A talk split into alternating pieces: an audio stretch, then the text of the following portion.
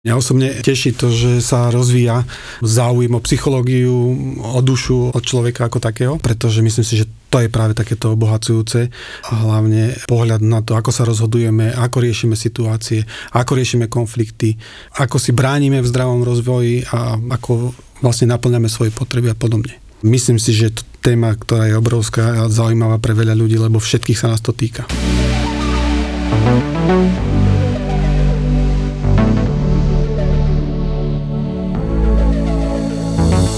Ja by som mala na teba prvú otázku. A teda, či sa vôbec oplatí chodiť k tomu psychologovi a aký to má zmysel? Celkom ťažká otázka, hneď na začiatok. Myslím si, že, že je dôležité prísť k psychologovi, ak cítiš, že máš nejaké problémy, ak si niekde uviazala, ak cítiš, že nejaké problémy, ktoré sa týkajú teba, citlivé témy, nevieš riešiť, nevieš ich spracovať a, a potrebuješ sa posunúť ďalej, pretože život ide ďalej, vyvíjame sa ďalej a je dôležité, aby sme zdravo naplňali svoje potreby a išli za tým, čo potrebujeme. Napadla mi taká vec, že možno by nebolo od veci, keby všetci ľudia museli povinne chodiť k psychológovi, ako chodíme na preventívne prehľadky k doktoru вибором Myslíš si, že je to zrealizovateľné, že sa to dá, alebo že by to bolo v niečom prospešné? Tak ako si to položila, myslím si, že to je veľmi, ani nie je ťažká otázka, myslím si, že to nie je zrealizovateľné. Ani nie je to účelom, aby všetci chodili k psychologovi, aby sa stále chodilo k psychologovi, aby sa chodilo riešiť problémy, všetky problémy za nejakým odborníkom. To, čo je cieľom a cieľom psychoterapie, je v podstate doviesť ľudí k tomu, aby sa naučili žiť samostatne, riešiť svoje problémy, zvládať záťaž, ktorú im život prináša a fungovať spôsobom, ktorý im samým vyhovuje, ale samozrejme v súvislosti s tým, že žijú v nejakom prostredí a že sa snažia žiť v tom, že majú nejaký rešpekt aj k ľuďom v okolí a aj k životu ako takému. Áno, ale že práve preto to, či to neodhalilo veľa vecí v ľuďoch, a či by to veľa ľuďom nepomohlo tak nejako orientovať samým v sebe. Ja viem, že ono teda nie je možné kapacitne, keďže nie je dostatok psychológov a psychoterapia nie je účinná, ak teda nie je pravidelne a na najlepšie častokrát každý týždeň. Ale či by to nebolo mhm. niečo mm. také, čo by ľuďom veľmi vedelo posunúť sa vpred? Myslíš na to naučiť sa porozumieť duši, naučiť sa porozumieť mm-hmm. svojmu vnútru, vedieť čítať v samému sebe tak, aby som mohol byť spokojný. Ak to položím tú otázku takýmto spôsobom, že naučiť sa rozumieť samému sebe, tak myslím si, že je to dôležité. Chodiť, e, dôležité je byť citlivý voči sebe, mať aj nejakých učiteľov, ak to tak nazvem skôr učiteľov, ktorí by pomohli ľuďom naučiť sa čítať v samých sebe, rozumieť sami sebe, počúvať svojim potrebám, tak myslím si, že to je veľmi, veľmi dôležitá vec v živote ak ti mám odpovedať na otázku, tak bolo by to dobre zakomponovať možno aj do školských osnov, možno aj do bežného života, tak aby, aby ľudia sa naučili byť citliví a brať do úvahy aj svoju psychiku a psychické potreby, ktoré majú. Kto je vlastne ten psychológ? Tak psychológ je v podstate človek, ktorý skončil jedno odborové štúdium psychológie či už na filozofickej fakulte, alebo na fakulte humanistický, alebo ako to v Nitre, kde učím, je fakulta sociálnych vied a zdravotníctva. Čiže niekde, kde sa študuje jednotborová psychológia a následne teda sa zamestná v oblasti, kde môže využiť tieto vzdelávania. To je psychológ. Naproti tomu psychiatr je lekár. On skončil medicínu, Čiže už v základe je tam rozdiel medzi psychologom a psychiatrom v tom, akú školu učil. A lekár na jednej strane môže predpisovať lieky, čo je jeho domenou. Na druhej strane psychológ takou silnou stránkou je, že má dobrú diagnostiku, čiže môže diagnostikovať, má presnejšie nástroje na to, ako merať fungovanie ľudskej psychiky. Akú inú náplň môže teda mať ten psychológ? Takouto základnou náplňou psychológa v praxi je, keď hovorím o praxi v klinickej psychológii, kde som ja e, súčasťou, tak je psychodiagnostika a psychoterapia. Psychodiagnostika je vlastne jednoduše povedané meranie ľudskej psychiky, jej kvalít a jednotlivých charakteristík, ktoré nám môžu hovoriť o tom, aký daný človek je. Psychoterapia zase pomáha naprávať nejaké problémy, do ktorých sa ľudia dostali a ktorých uviazli, ktorým si nevedia poradiť, ktorým ani sami nerozumejú.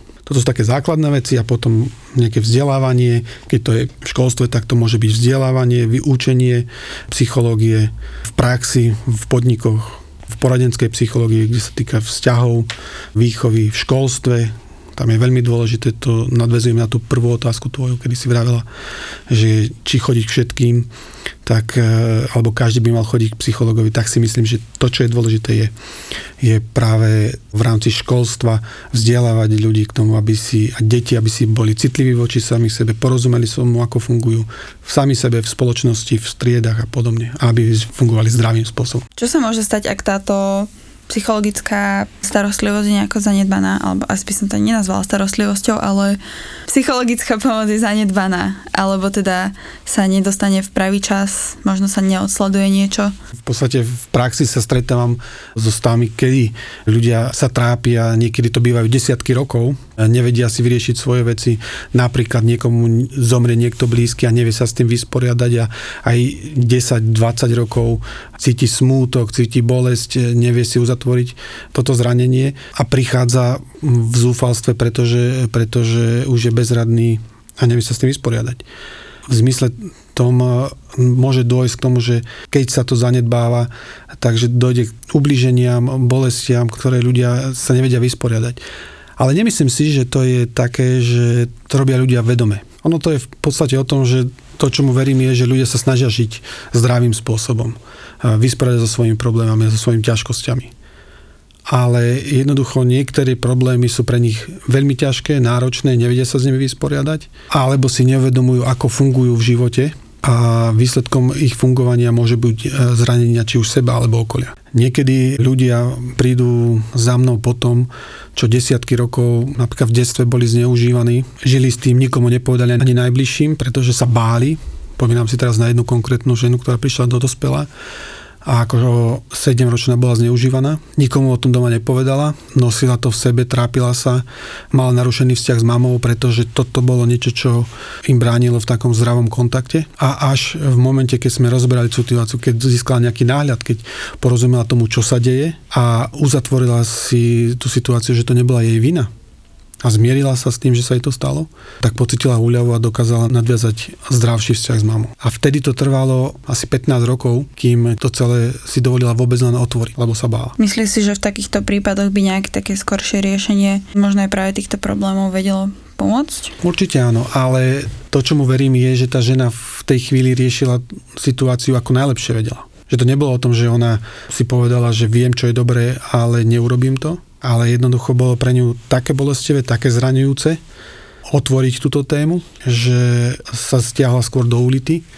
a skrývala sa. Ale až keď cítila veľmi narušené vzťahy, neschopnosť spracovať tú situáciu, vracala sa tá situácia do jej života opakovane a cítila sa v úzkých, už nevedela, čo s ňou, vtedy prišla. A toto je mechanizmus, ktorý sa často deje že to nie je o tom, že ľudia by nechceli si pomáhať, alebo že by si úmyselne chceli škodiť. Len jednoducho ich bolesť sa zdá byť taká silná, taká ohrozujúca, alebo jej tak nerozumejú a chcú sa s ňou vysporiadať sami, že trvá dlho, kým sa zmobilizujú a kým robia prvé kroky. Nerada by som teda akože stiahoval tú tému aj na momentálnu situáciu, ale aj som čítala, aj som teda počula z viacerých zdrojov, že je vyšší náraz mladistvých u psychológov a ľudí teda v mojom veku, ktorí momentálne začali teda vyhľadávať už aj túto psychologickú alebo možno už aj psychiatrickú pomoc.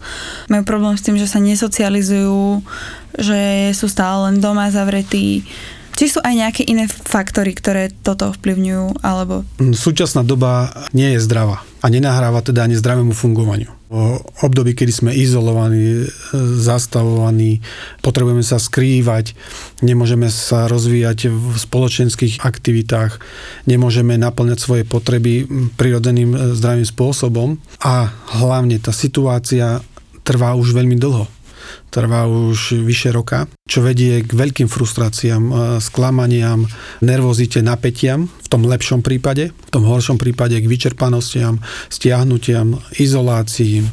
To má ďaleko siahle následky v rôznych oblastiach života rodiny, ktoré sú zatvorené, majú ponorkové choroby, pretože sú veľmi často v kontakte, nemajú možnosť sa vzdialiť, často vznikajú konflikty na drobných veciach zároveň sú frustrovaní z toho, že nemôžu chodiť. Dnes som mal napríklad dvoch klientov, ktorí boli frustrovaní, jeden zo školy s tým, že nemôže sa dostať do školy, nemôže prirodzene chodiť do školy, nevie komunikovať prirodzeným spôsobom aj s rovesníkmi, aj, aj s učiteľmi nepozdáva sa mu takýto dištančný spôsob. Druhá zase bola klientka, ktorá mala ťažkosti práve kvôli tomu, že nemôže si naplňať čas, nemôže sa stretávať s klientmi, s kamarátmi, je izolovaná. Stereotypy, ktoré si našla, už ju nedokážu dostatočne stabilizovať v tom, aby dokázal primerane fungovať. Výsledkom takéhoto fungovania je teda nespokojnosť, frustrácia, zranenie vnútorné, ktoré vedie k tomu, že, že sa ľudia majú v nepohode alebo sú v nepohode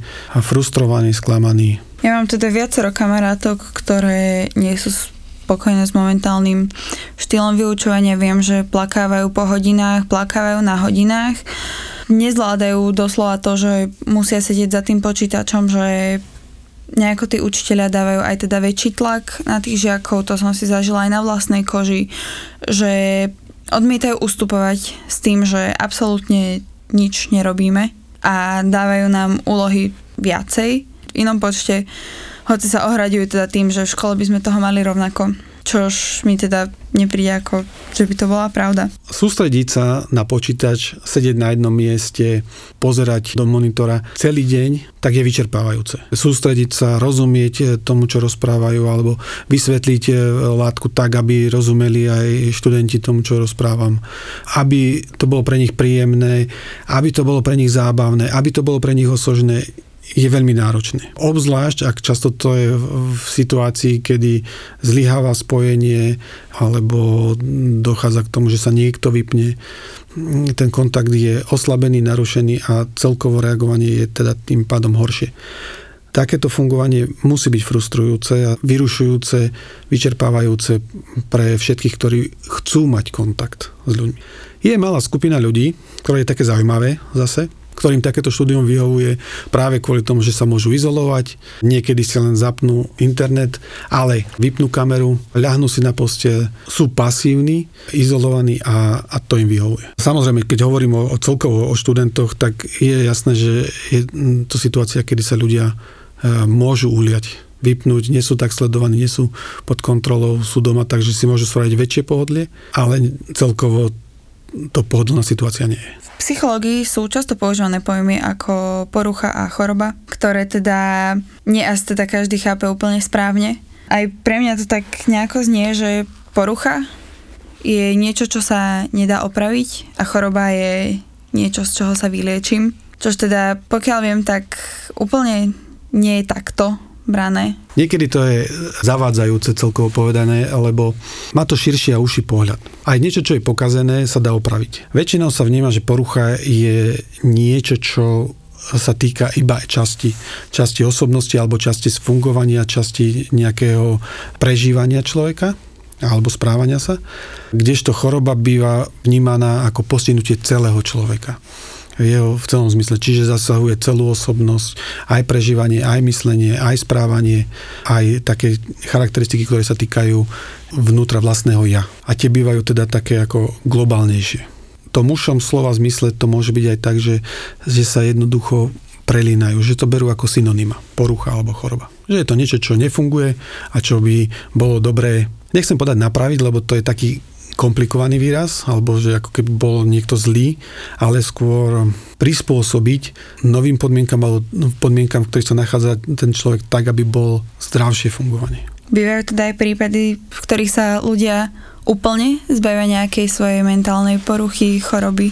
Väčšina je takých. Väčšina problémov, ktoré ľudia majú, sú liečiteľné a sú schopní z nich výjsť a vyriešiť ich. My to prirovnáme často k tomu, že keď prídem do krízy, keď prídem do nejakého stavu, ktorý je pre mňa ťažký, tak sa dostávam do situácie, ako keby som bol v slepej uličke. Mám pocit, že za mnou už ten spôsob fungovania, ktorý som mal, už mi nevyhovuje, už je pre mňa ťažký, nezvládnutelný, nepríjemný, ale pred sebou nevidím nič. Je tam prázdne miesto, alebo je tam múr, cez ktorý nedokážem prejsť a v takejto situácii som uviazol. Ale realitou je, keď sa na to pozrieme my zvonka, je, že situácie majú riešené. Aj keď sa v tej chvíli zdá, že pre toho klienta, že to je neriešiteľná, nezvládnutelná situácia, keď doprajeme čas klientovi na to, aby sa na to pozrel, aby prehodnotil, aby si dovolil zariskovať a zmeniť nejaké spôsoby správania, tak sa ukáže, že odrazu situácia je riešiteľná, dokonca niekedy s úsmevom a s ľahkosťou povedia, že ako ľahko je riešiteľná, ako za to, že som na to neprišiel aj sám a skôr. Sú isté problémy, ktoré sú závažného charakteru. Väčšinou to bývajú ochorenia z okruhu schizofrénie alebo nejakých demencií alebo poškodení mozgu, ktoré sú trvalého charakteru. Tedy jednoducho človek má naozaj poškodenie, ktoré je trvalé, vážne, nemenné a vtedy je dôležité, aby sa aj človek, ten, ktorého sa to týka, ale aj okolie naučili žiť a zvládnuť tú situáciu takú, aká je. Podľa čoho zistuješ, alebo teda neviem, či to záleží na klientovi alebo na psychológovi, že už stačí, že už proste nie je treba, alebo chodíte, neviem, na psychoterapiu, alebo podstúpať nejaké liečby? Väčšinou na to klienti dojdú sami, pretože keď prejdú cez takú slepú uličku, ako som opísal pred chvíľou, a zistia, že odrazu sa im otvorili nové dimenzie, získajú energiu na to, aby išli ďalej, tak jednoducho povedia si, už to nepotrebujem, už môžem ísť sám. Úlohou nás ako terapeutov je práve vtedy podporiť ľudí, aby išli sami a pustiť ich. Ak by sme ich držali, tak by sme ich skôr blokovali, zastavovali, brzdili, čo by nebolo zdravé. Čiže ľudia sami cítia, kedy dokážu zvládnuť svoje situácie, kedy dokážu sami riešiť svoj život a väčšinou to sa neboja povedať. Ak máme dobrý vzťah, tak to kľudne povedia a my sa rozlúčime a život ide ďalej. A to je aj cieľom terapie. Už keď hovoríš o tom vzťahu, tak je ťažké vybudovať si vzťah so psychologom. Lebo vlastne ty tam veríš cudziemu človeku, ty ideš za človekom, ktorého možno ani nepoznáš, od ktorého nevieš čo očakávať, nevieš, aké reakcie on bude mať. Či je to ťažké, alebo to závisí od človeka? Je to vysostne individuálne. Sú ľudia, ktorí veľmi ľahko dôverujú iným ľuďom, dokonca sa aj niekedy ľahko namotajú na iných ľudí a tým pádom, keď sa dostanú k psychologi, tak veľmi ľahko aj uveria psychologovi. Niekedy toto je práve naopak problémom, že sú ako keby ľahko ovplyvniteľní, ľahko zmanipulovateľní, ľahko presvedčiteľní pre niečo, čo v živote možno ani nechcú robiť, čo sa ukáže ako problémom v terapii. A sú ľudia, ktorí si dôveru budujú roky alebo desiatky rokov. Mám zo pár klientov, ktorých mám v terapii niektorých 5 rokov, jednu klientku si mám 5 rokov a stále nenadobudla dôveru tomu, že si môžem povedať všetky veci, stále sa obávať, čo by sa stalo, keby im povedala niektoré veci, ktoré nosí vnútri. A ja neviem, čo nosí vo vnútri, ale ona nenadobudla dôveru, aby mi mohla o nich povedať. A druhú klientku, ktorá ku mne chodí tiež dlho, odhadujem 7 rokov s prestavkami. A tá bola zranená opakovane sexuálne a tam má stále zábrany rozprávať a otvoriť niektoré veci, ktoré sú pre ňu zraniteľné a zraňujúce. A len hľadáme cestu a hranicu, koľko si dovoliť približiť sa k tým veciam, ktoré drží v sebe a kedy sa stiahnuť, aby sa necítila ohrozená alebo zranená. Takže dôvera keby som povedal z môjho pohľadu, je stále veľmi citlivou témou v týchto prípadoch a myslím si, že je to niečo, na čom stále ešte musíme pracovať a budovať. Keď hovoríš o dôvere, to je aj niečo, čo je aktuálne v tejto chvíli, alebo mi prichádzajú na um nejaké veci o nejakých ľuďoch, ktorí by mohli byť zaujímavé o nich rozprávať, ale zároveň si uvedomujem, že je to veľmi krehké, koľko ako povedať, pretože a nechcem zraniť ich dôveru alebo vyťahnuť niečo, čo by mohli sa cítiť ako ohrozujúce. A nájsť takú mieru ako otvorenosti, dôvery a slobody je často umením. Je možné pracovať aj bez tej dôvery klienta? Alebo teda, ako sa potom postupuje, keď príde človek, ktorý ti proste zatiaľ to neverí? To, že neverí, je niečo, čo je prirodzené. Obzvlášť, keď sa vidíme prvýkrát, keď príde človek s nejakým trápením, s nejakou bolesťou a nevie, čo som zač, aký som, ako fungujem, tak je prirodzené, že mi neverí. V súčasnosti je to trošku jednoduchšie v tom, že ľudia si často vyberajú terapeuta podľa referencií.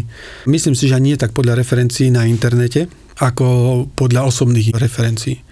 Čiže niekto niekomu povedal, že bol som u toho psychológa alebo psychoterapeuta a pomohol mi, robili sme to a to.